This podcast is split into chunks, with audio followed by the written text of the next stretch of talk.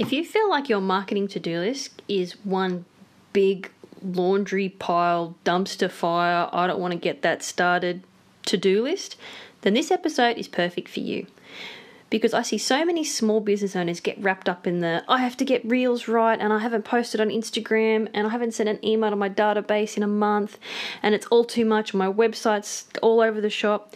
They get so bogged down into the nuts and bolts stuff of marketing that it stops them from actually getting started because they think it looks all too hard, all too confusing, and it's just too much. But I wanted to tell you that there is this 80% of what you should be focusing on with your marketing is none of that. It's none of the likes, shares, comments, links, clicks. It's none of that stuff.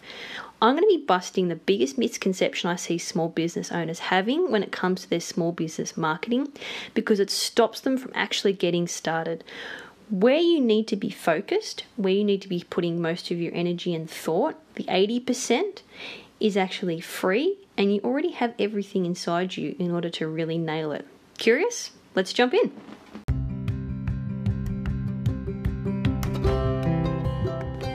You're listening to Taking Back Joy, our more than marketing podcast.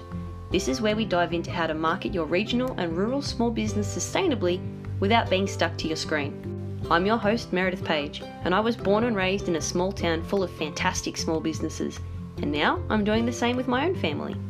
I'm a marketing coach, a mum, and a wife, and I want to share with you everything I've learned and am still learning about juggling a family, business growth, mental well-being, and healthy boundaries. Here we market smarter, not harder, so we can take the busyness out of our businesses. If you're running a small business, raising small humans, and trying to make a big difference in a small town, you're in the right place. This is Taking Back Joy. Here's a curly question for you guys. Do you catastrophize your marketing to do list? Now, what do I mean by catastrophize? I catch myself doing this all the time with my general to do list, where, and you can probably relate because I guarantee a lot of us in small business ownership land share a brain, that you think about everything that you've got to do, that's on your to do list, everything that needs doing today, and you very quickly catastrophize it in your brain. You think, oh, that's so much, I've got so much to do, or where am I going to start? And I think we spend more time and energy in that state than in actually getting stuff done.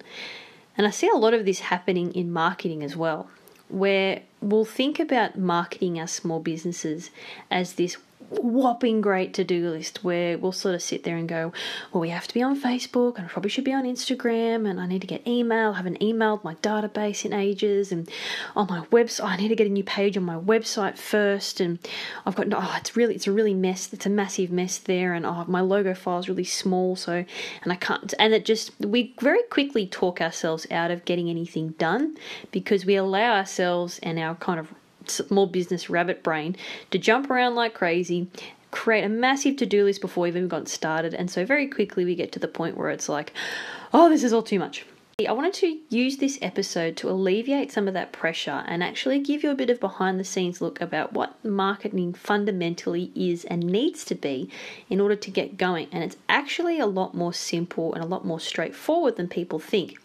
And this applies to a lot of aspects of like micro aspects of marketing as well as marketing as a whole. Like if you listened to episode number nine, where I spoke to one of my good client and business buddies, Jill Noble, um, she introduced a podcast into her farming business. So she runs a beautiful farm in the Holston Valley in Victoria. And she, um, she through talking to her, uh, we both sort of agreed that podcasting is actually a really slick, quick thing you can do to market your business with fantastic results. But a lot of people will look at that and go, oh, that's a massive job. I can't think of all these ideas and then record it and then edit the recording because I'll say like um and I'll stumble and I'll be all over the place and then I've got to get it on all. It that episode was a really classic example of what it means to rather than catastrophize a job, actually have a look at the nuts and bolts of it to realize that it's a lot more achievable than you might have actually first thought. So that principle does really apply more broadly to marketing. And I feel like if you can get your head around the principle of what is marketing and what do I really need to worry about and do, you'll realize that it's a lot more straightforward and a lot easier to get started than you might think.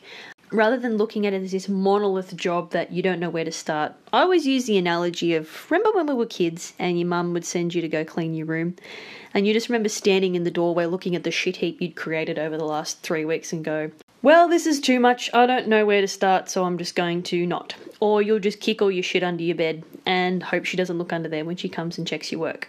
That to me reminds me so much of what sometimes going into marketing can feel like if you don't have a system and you don't have an understanding of what the fundamentals that are really important are. So, let's stop kicking the shit under our bed, let's stop hiding the mess from mum, and let's actually talk about what's really important in marketing and what you really do need to be concerned with. And it's not as actually as hard or as stressful as you think.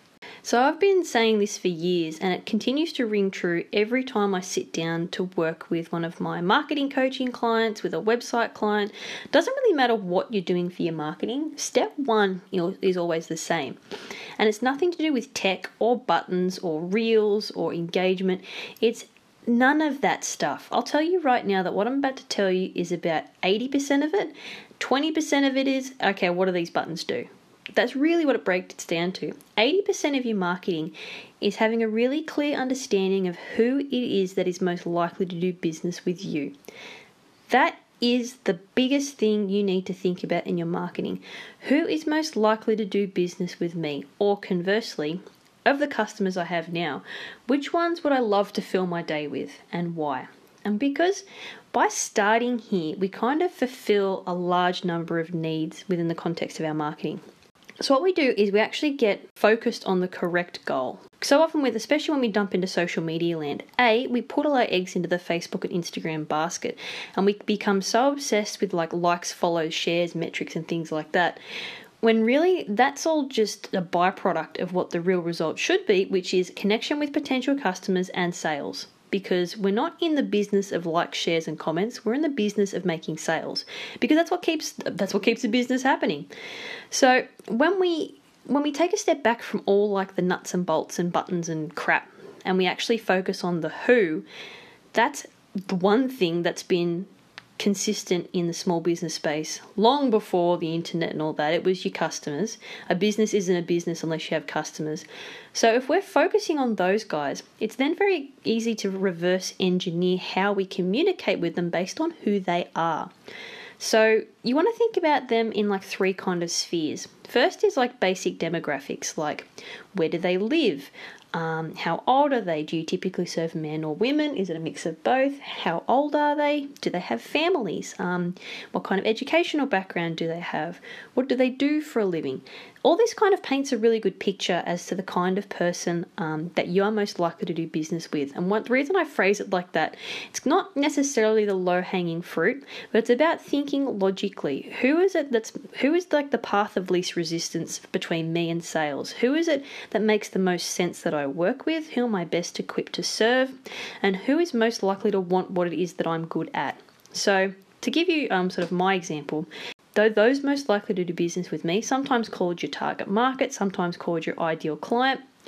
The person most likely to do business with me and whom I feel best suited to serve is small business owners. They're either solopreneurs or they're tradespeople or they run small teams in regional and rural areas. And because that's very specific because I have a very good appreciation of what that dynamic means and what they need when they when they're in that space. So typically someone who identifies as that they're probably a mum and dad business, or you know, there might be a case of one does the doing and one does the books.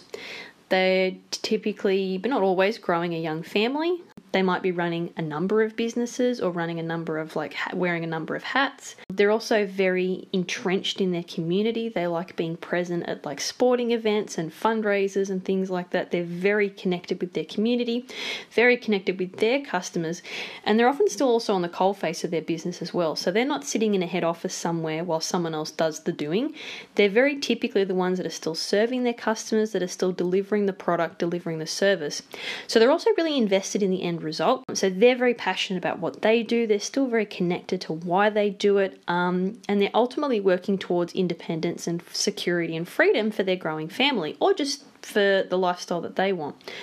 So, because I can be very clear and very specific on who I'm speaking to, it's then easier to paint the picture as to where they're going to be looking that I can make sure we cross paths when it comes to my marketing.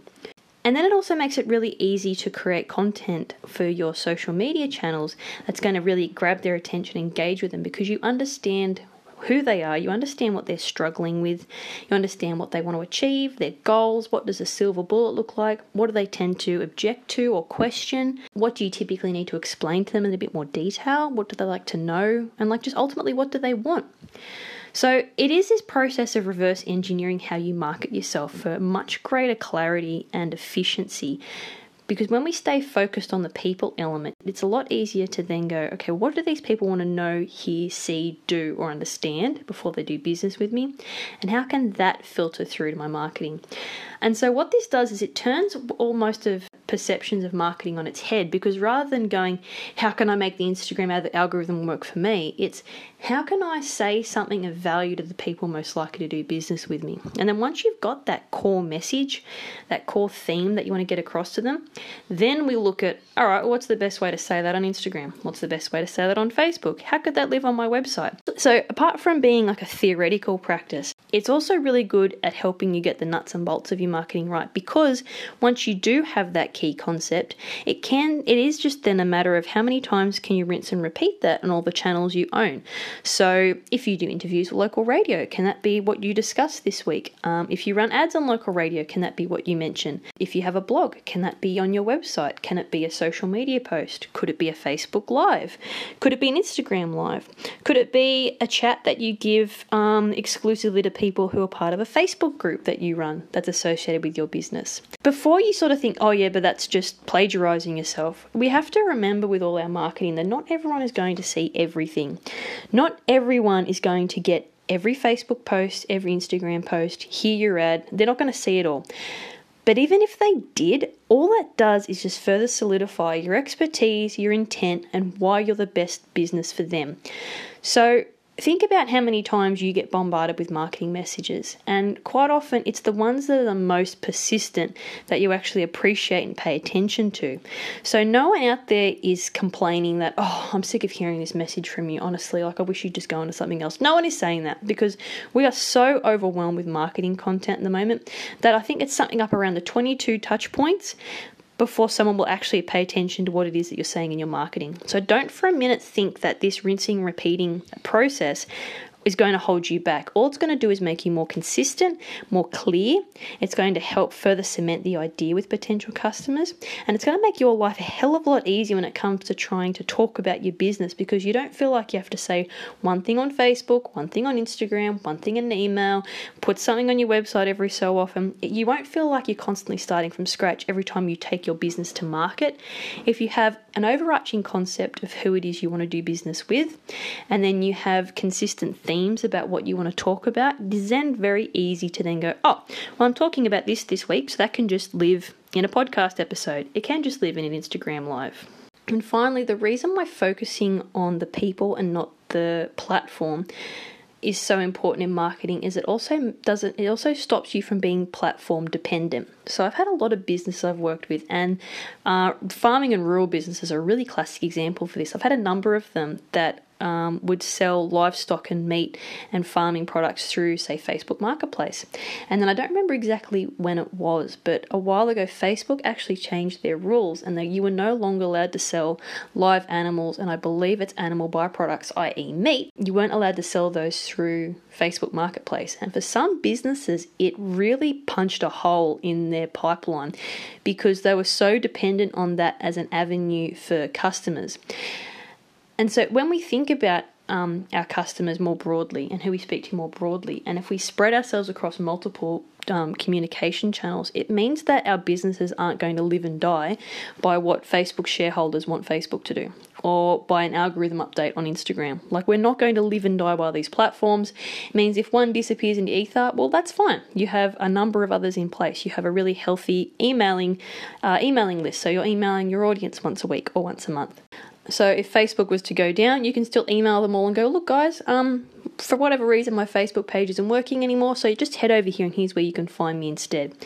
I mean, there's a number of other apps that are very like community specific. I knew um, there's a few that you can Google where it actually takes the Facebook group concept and puts it on its own app. Um, Telegram's becoming really popular now. So if you've got your, your who and your message sorted, then it allows you to be really adaptable and flexible when these platforms come and go and change, and some may work better for you than others, and others not so much. So, if you wanted to take action off the back of this episode, the first thing I recommend you do is you sit down and you create what's called an ideal client persona. Now, if you like, I have this set up as a downloadable over on my website under free resources. Um, you can find that on my website under Get Started for free. Download my ideal client persona exercise and walk yourself through the process of identifying what your ideal customer looks like. And then once you've done that, then it's very easy, like I said, to unpack everything you can say to that person on a regular basis. And then from there, it's just a matter of rinsing and repeating it across all the platforms you're currently using.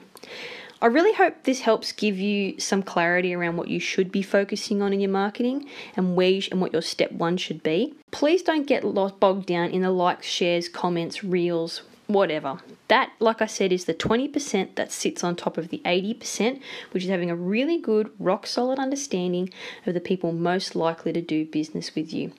Because that way you'll also when you go to start putting tipping energy into your marketing, you're going to have this big picture mentality as well. So you're not going to care if one post only gets a couple of likes. You're not going to care if only if 10 people watch your reel. Because big picture, you know that you're on the right track because you're talking to people and you're the people that are most likely to do business with you, and you know that you're saying what they need to hear in order to move the needle forward for themselves. I really hope this has brought you some clarity and a bit of peace of mind, guys, and reduced some of the overwhelm you might be experiencing around your small business marketing. If this web this episode has helped you, I'd love to hear from you. Um, but otherwise, I'll see you next week and take it easy.